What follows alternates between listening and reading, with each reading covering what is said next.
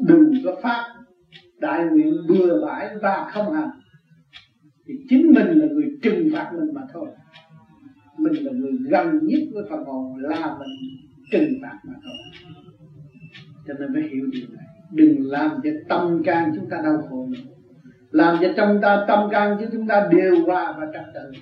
Thì tự nhiên chúng ta mới thấy đạo trong tâm chứ đừng có ca xương đạo pháp mà không hành. Là mang tội nặng hơn người thường bạn nên làm, nên thực hành. Chính bạn đã phạt bạn và thưởng bạn cái công này.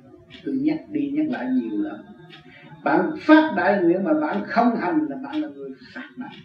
Bạn phát đại nguyện muốn khai mở tâm can muốn dìu dắt, tỳ kheo trong cơ tạng của các bạn, nhưng mà các bạn không chịu hành. Thì chính bạn là người ô tạp, rước những phần ô tạp, tự hủy phần hồn mà thôi luật có sẵn, sáng như ban ngày, rõ như ban ngày, các bạn không hành là bị kẹt.